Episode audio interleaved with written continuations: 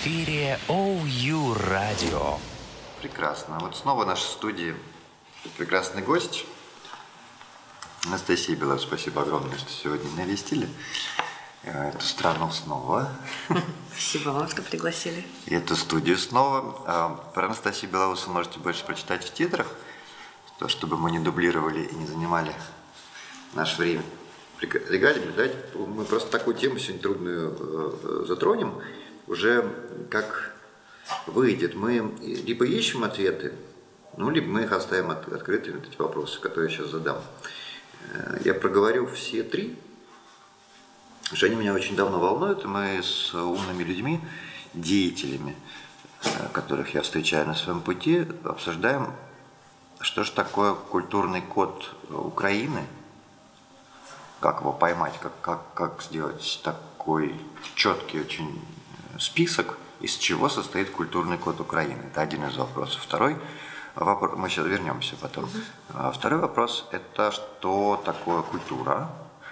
В вашем субъективном понимании, что для вас культура, что из культуры вообще используете вы в своей жизни, как все взаимодействуете, потому что это широчайшее понятие, определение культуры до сих пор. Человечество очень-очень много, они рождаются каждый день.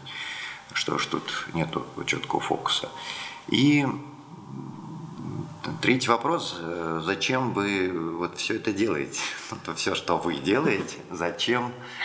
А, и, возможно, там, кстати, есть ответы на предыдущие два вопроса. Но э, я идем от общего к частному. Поэтому первый все-таки вопрос, что такое культура для вас – Интересный вопрос на самом деле, потому что последнее время, последние несколько лет а, я работаю активно с очень многими странами, да, то есть каждый день в буквальном смысле, э, каждый мой день разбит, да, грубо говоря, на какие-то часовые зоны. Утром я просыпаюсь, общаюсь, например, да, с Азией, Австралией, в течение дня я работаю с Европой, и вечером я работаю, например, с Штатами, да, то есть для меня это уже как бы классическая модель а, моего распорядка. А, и вот здесь как раз для меня очень часто в голове а, возникают культурные вопросы. Они не только у меня возникают, да, безусловно, люди, с которыми я сотрудничаю, у них то же самое крутится на языке. И вот здесь правильный вопрос, да, что же такое культура, но я отвечу одним образом, другой человек ответит еще каким-то, третий еще каким-то. Если у каждого будет свое личное, только субъективное определение культуры, и он будет только принимать свое определение, то между нами не будет возможна коммуникация, коллаборация, потому что мы просто будем говорить на разных языках. Логично. То есть вот этот момент для меня, наверное, до сих пор э, очень сложный, uh-huh. да, несмотря на то, что уже как бы, много лет я работаю на международном рынке, все равно до конца э, не знаю и, наверное, никогда не узнаю, да, какие-то культурные особенности, какие-то культурные а, нюансы ведения бизнеса на зарубежном рынке. Это ежедневная школа для меня. И, и сейчас, я уверена, будет и в будущем. Потому что мало, грубо говоря, понимать а, основы project management для того, чтобы вести проект в Украине, в Штатах, на Филиппинах или в Австралии, или в Германии, неважно. Mm-hmm. А, очень важно понимать культуру культуру людей, на чем они выросли, угу. какие у них ценности, когда они грустят, грубо говоря, какой фильм они послушают, музыку почитают или какой книги обратятся, когда в их жизни что-то радостное, соответственно, тот же вопрос, да, что они сделают.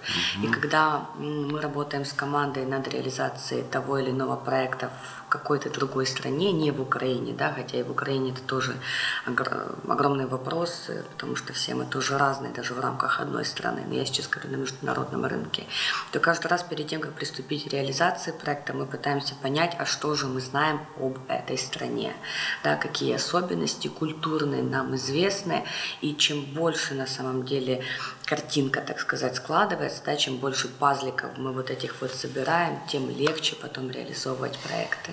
Но это буквально, когда вы собираете данные о стране, э, когда люди грустят, какие фильмы смотрят, да, какую музыку да. слушают, какие у них праздники есть. Безусловно. Вот это вы собираете Безусловно. информацию. Безусловно. Угу. Очень важно изучать, как их обучали, как построен процесс в школе, какое было взаимодействие, да, грубо говоря, поощрялось списывание или это казалось самым позорным вообще, uh-huh. что только может быть, uh-huh. а, как происходило обучение в университете, да, обязательные лекции или же все, грубо говоря, отдавалось во власть студента, и он сам решал, как ему зарабатывать свои баллы и так далее, и так далее. Чем больше вот таких а, не относящихся даже, к, грубо говоря, к рабочему процессу, к IT, да, пазликов информации uh-huh. я могу собрать, тем легче мне, в принципе, понять, эм, что надо делать дальше. А потом каким-то очень понятным языком это объяснить команде. А, вот здесь следующий да, вопрос, потому что я это для себя изучу и на свой собственный язык Насти Белоус переведу, грубо говоря. А потом дальше мы встречаемся с командой, которая, например, работает 10 человек, и у каждого свой личный язык. У Васи, у Пети, у Игоря, Наташи и Даши. Да? И это еще одна сложность.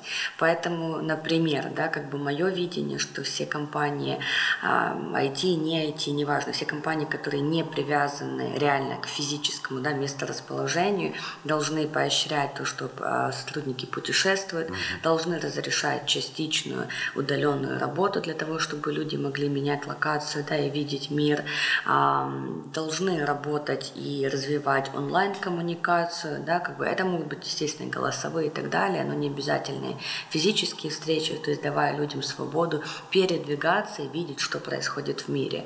И на самом деле для Украины это тоже очень-очень важно. Я очень часто встречаюсь э, с компаниями продуктовыми из-за рубежа, которые говорят, пытались работать да, с Украины или с Россией, это туда же относится, с Румынией, которая сейчас набирает колоссальные обороты э, на рынке аутсорс. И говорят, что ну, вот сделать технически действительно могут, да, и ошибок будет мало, и архитектура достаточно грамотно построена, и так далее, и так далее. Но э, помочь развивать продукт, помочь построить э, сервис, вот это мы не можем.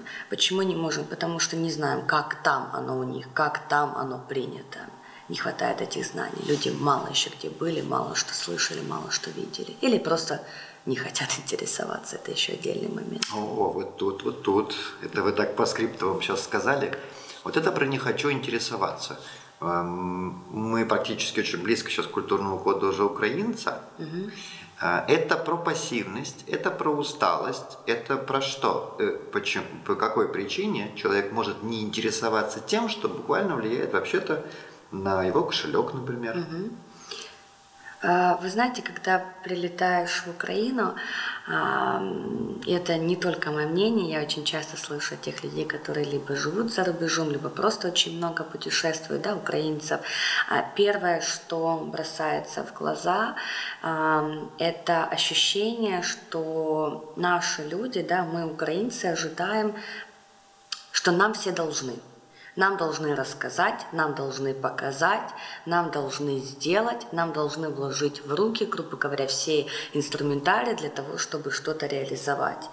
К сожалению, это опять-таки, это очень субъективно, да, как бы делюсь тем, что мы с моими знакомыми обсуждаем, но вот эта красной нитью идет через, грубо говоря, нашу нацию. И это я говорю даже не о все, всем населению Украины, это даже я говорю о тех людей, которые мы встречаем в аэропорту. То есть у этих людей уже были какие-то финансовые возможности путешествовать. У них есть какие-то цели, либо бизнес, либо туристические, да, почему они летают. Соответственно, они либо отдохнули, либо съездили для каких-то важных переговоров, и, возможно, они прошли успешно. Ну, я веду к тому, что если вы возвращаетесь в Украину, да, в свою страну, почему же у вас такие злые, грубо говоря, недовольные лица? Почему вы сразу моментально, когда там находитесь за рубежом, да, вы не ожидаете ожидаете, что для вас сделать, потому что вы понимаете, что каждый сам за себя. Только возвращаемся на родину, видим совершенно другую картину. Вот это вот ожидание, что кто-то, неизвестный кто-то, должен всему обучить, рассказать и показать. И отсюда, конечно же, сразу и возникает вот эта лень интересоваться дальше, копать глубже, искать а что же я могу сделать для того, чтобы реализовать в будущем какой-то успешный проект. В большинстве наших, к сожалению, ребята ожидают, что придет магический менеджер, который разложит по полочкам и расскажет, грубо говоря, что делать. И отсюда на самом деле идет процветание аутсорс-компаний компаний, да, потому что это люди, которые а, не хотят развивать продукт, как бы их абсолютно устраивать, делать а, по списку а, продукт, функционал и так далее для зарубежного заказчика. И не поймите меня неправильно, я не считаю, что аутсорс рынок это плохо, прекрасно, что у нас есть возможность, да, грубо говоря, занять большое количество людей, прекрасно, что опять-таки это влияет экономически хорошо как бы на, а, на город, на страну и так далее. Тем не менее, как бы это яркий портрет а, того, что мы недоиспользуем собственные ресурсы. Которые, я просто тоже за продуктовые компании, за баланс по меньшей mm-hmm. мере. Я понимаю, что аутсорс хорошая такая штука, чтобы научиться что-либо mm-hmm. делать. Дальше вопрос продукта. Или Без... чередовать. И действительно очень много школ своих, которые создавали ради того, чтобы ребята умели э, делать продукт. Конечно. Э, вопрос, э, что э, может побудить какой-то пряник или какой-то кнут? Как вы думаете?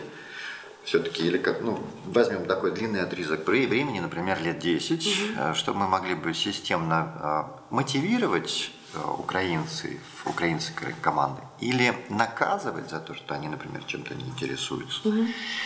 и ждут. Вы какой-то для себя уже находили ответ? У меня нет, к сожалению, какой-то, знаете, золотой пилюли. Мое единственное мнение, что, как вы сами сказали, должен быть баланс между кнутом и пряником.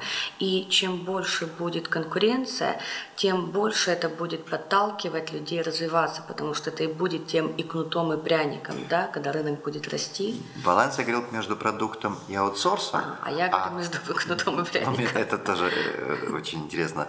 Э, Все-таки, может быть, есть какой-то пряник, ну, если вот я просто сейчас поясню. Когда я в благостном настроении угу. некие полгода, когда я верю, что вдохновение и просвещение обучит определенное количество э, людей, побудит их угу. к созданию некого продукта.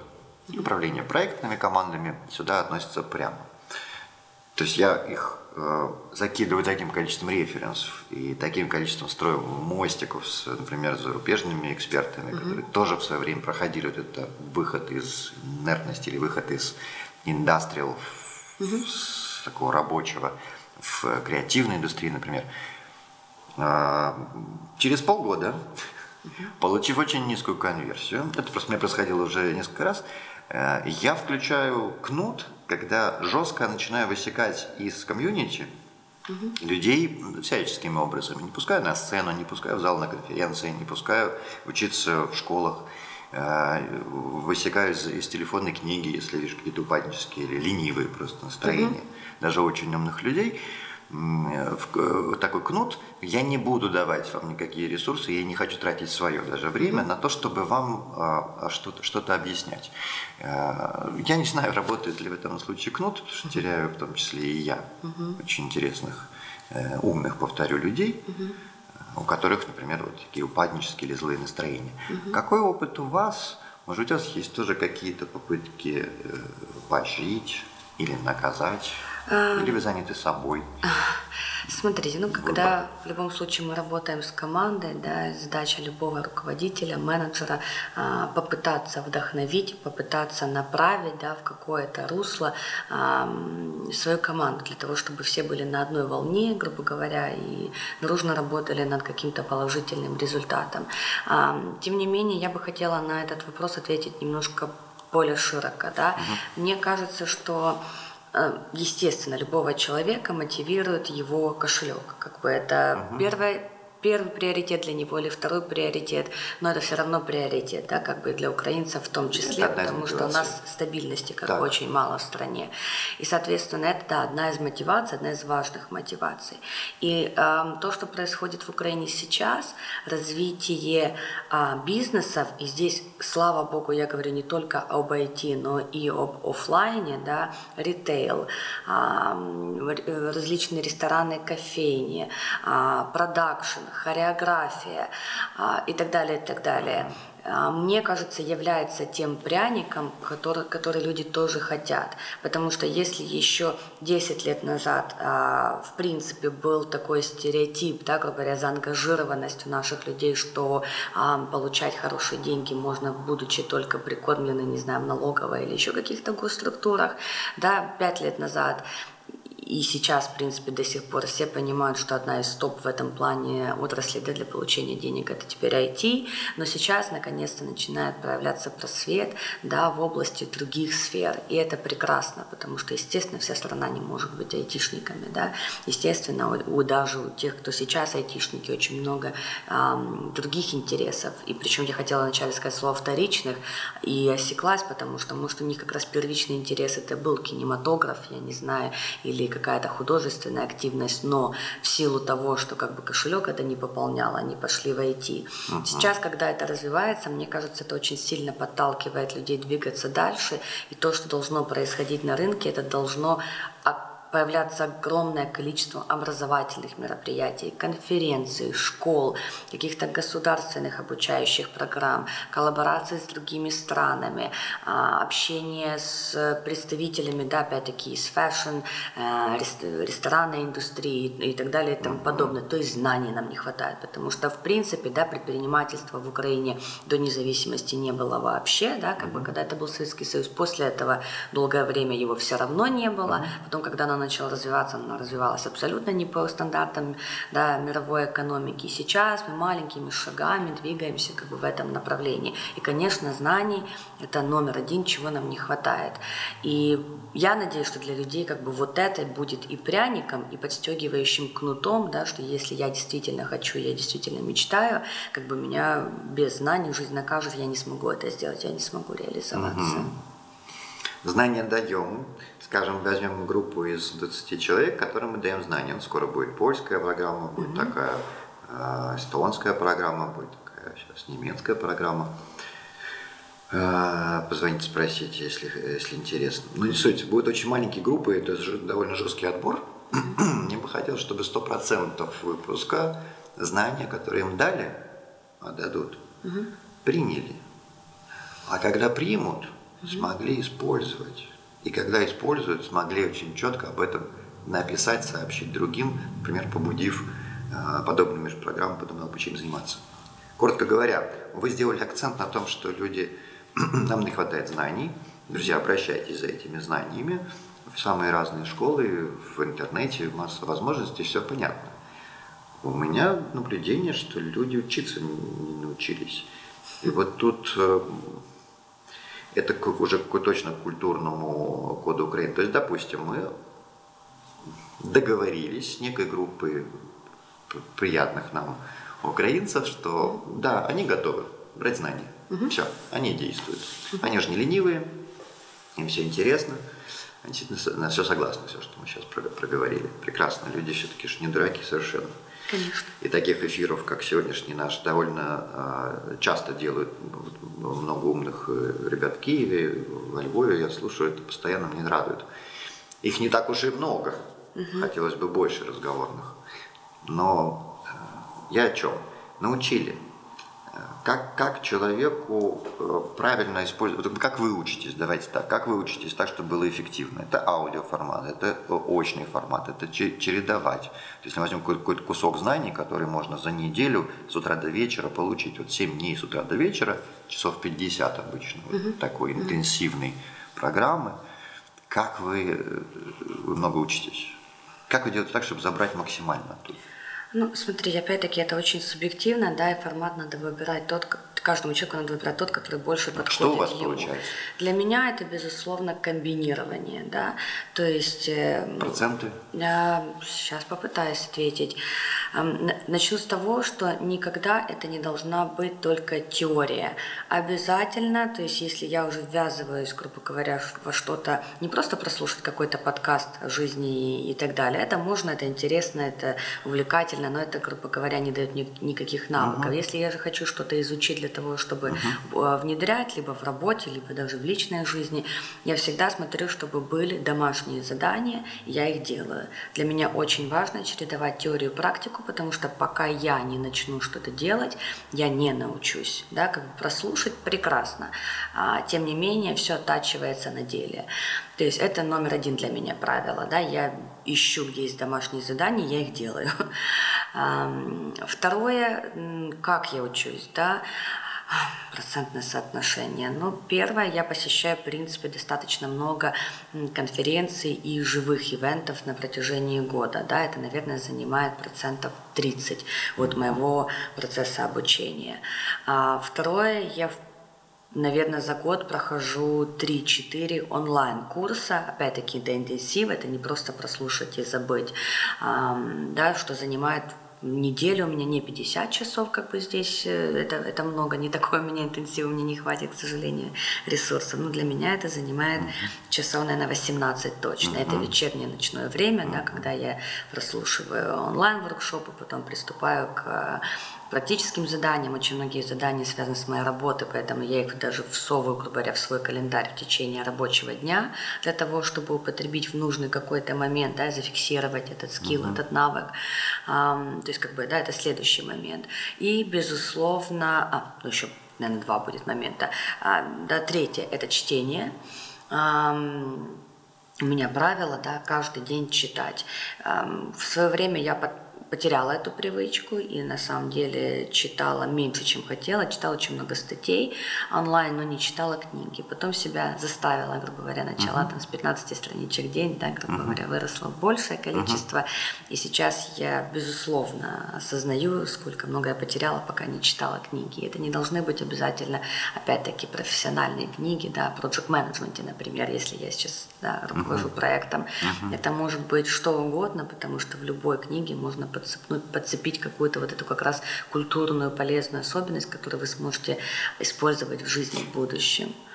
И последнее, последнее это подкасты различные, mm-hmm. материалы, вот такие голосовые записи, потому что слушая умных людей, да, тоже, безусловно, можно перенять очень много полезных мыслей, к которым бы я сама, может быть, пришла, может быть, и не пришла бы. Mm-hmm. А вы конспектируете как-то? Э, он, э, записи? Хоть да, вот то, что да, вы, да, вы я работаете блокноте. письменно в блокноте? блокноте у меня, да. Супер. Просто кипоинтами какие-то идеи, мысли, фразы, которые меня зацепили. И когда я еду потом, не знаю, в поезде, лечу в самолете, когда меня есть лишняя минута и есть возможность открыть записи, я их просто... Перерабатываете, просматриваете. Да, да. что-то зацепит в один момент, угу. а через неделю зацепит совершенно другое, а через угу. год третье зацепит. То есть правильно ли я понимаю, что даже вот э, при таком процессе, понятно, вы перечислили угу.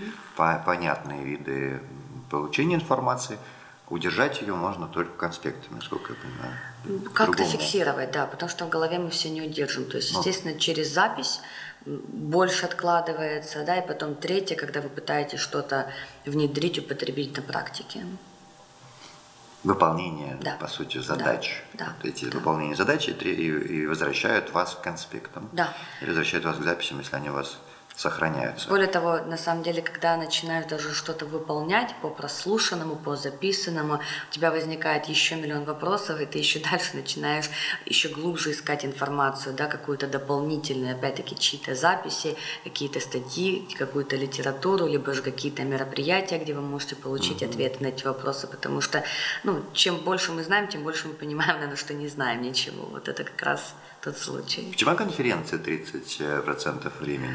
Так понимаю, по всему миру это можно Да, для меня это очень эффективный способ в очень краткий, короткий промежуток, а, да, за день, за два, за три, угу. там, максимум, который длятся конференции, встретиться с огромным количеством людей угу.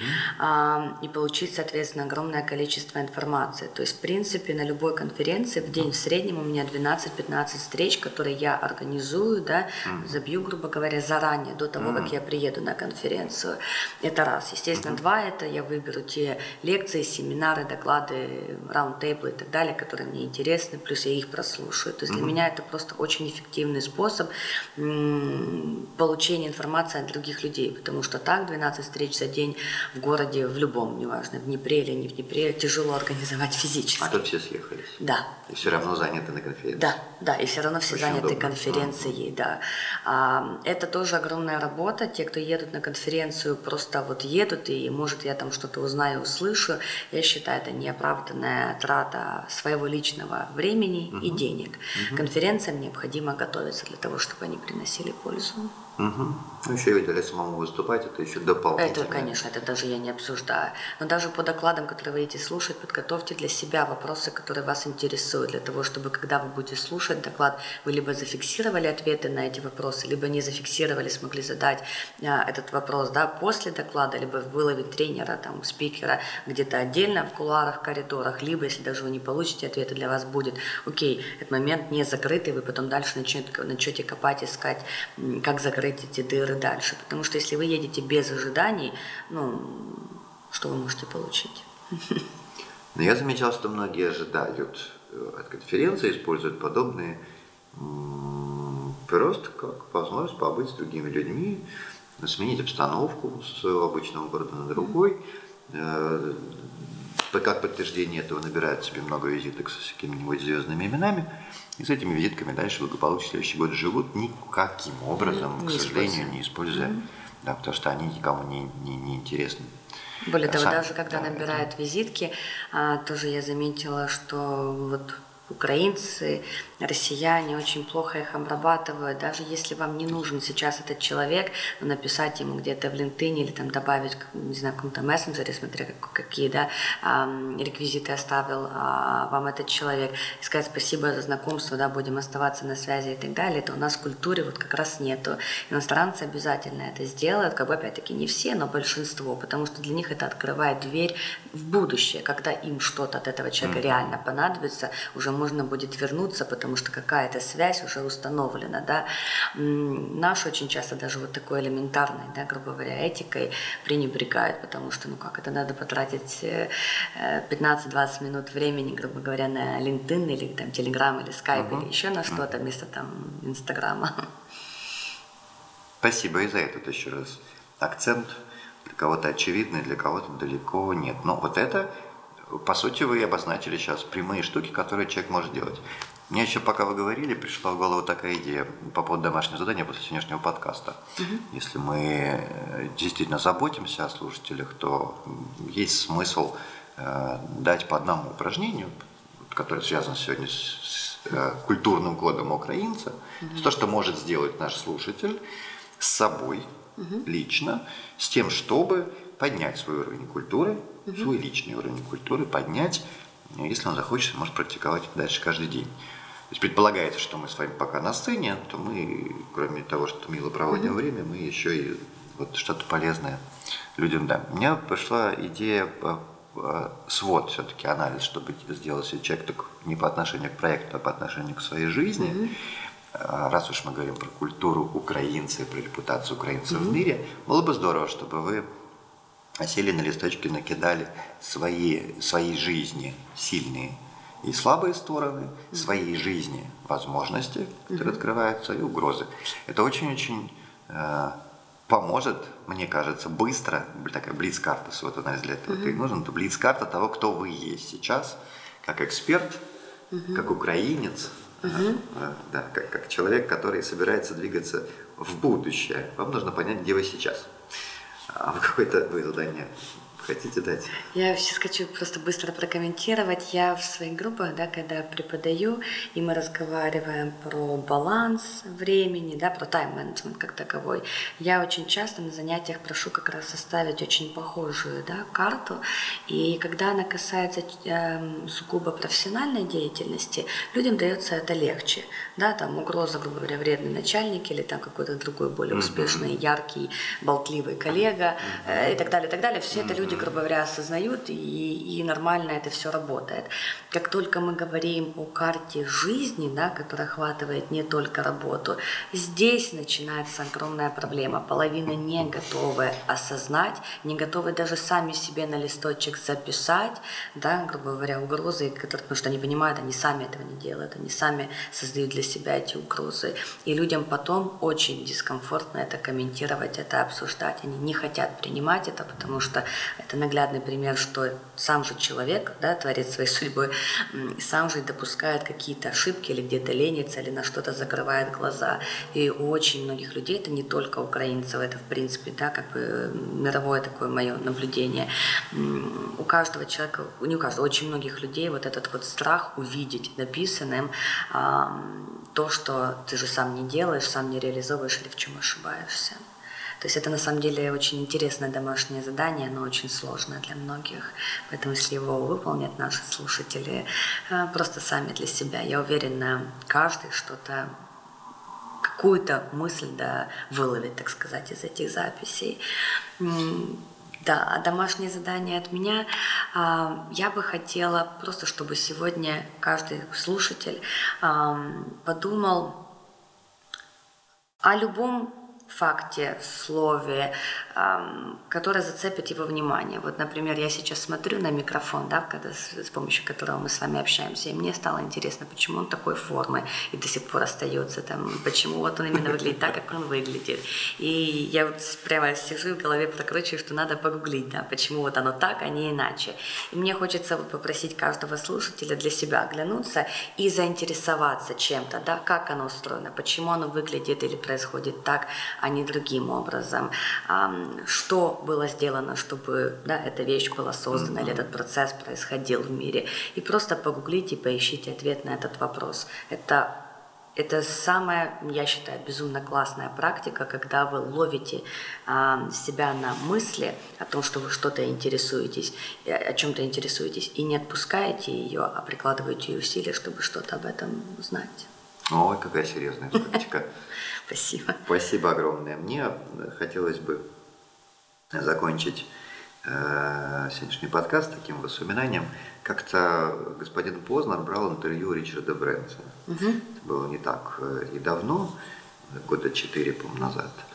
И Ричард Брэнсон э, говорит, что понял э, такое вот доказательство, что вы свою жизнь прожили не зря, э, если вы начинаете писать автобиографию, но к тому, чтобы написать книгу и написать автобиографию, он считает это необходимым э, скиллом вообще человека. Uh-huh. Если uh-huh. человек пришел, он должен уметь написать книгу. Uh-huh.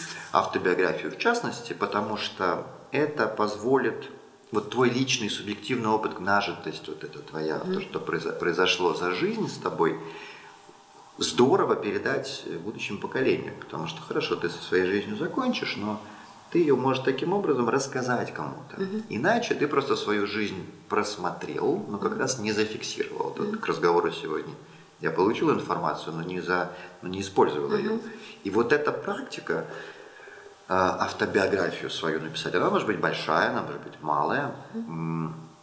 К ней же нужно готовиться. К ней же нужно готовиться э, каждый день. Mm-hmm. Брэнсон говорит, он очень много э, делал аудиозаписи в течение своей. Mm-hmm. То, что ему позволило спустя 40 лет своей жизни, или 50 лет он mm-hmm. спустя начал писать эту биографию, у него огромное количество аудиозаписей хранилось. Mm-hmm. Он говорит, только так я мог вообще вспомнить mm-hmm. в деталях, без искажений, что mm-hmm. там было. Что же тогда происходило, что я думал по этому поводу, и что думал мой собеседник.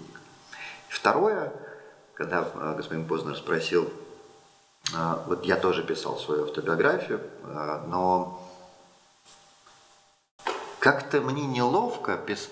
это же надо писать честно, но ведь есть много стыдных моментов, есть моменты, которые я точно не хочу рассказать, особенно сейчас я, я вообще еще жив, это же значит кто-то же будет на меня другими глазами смотреть. Просто он говорит, что в этом-то и еще одна особенность mm-hmm. этой автобиографии. Да, писать необходимо честно. Mm-hmm. Ну, как минимум, потому что людям иначе будет неинтересно читать, mm-hmm. если вы им дадите глянец. Конфетку только, да.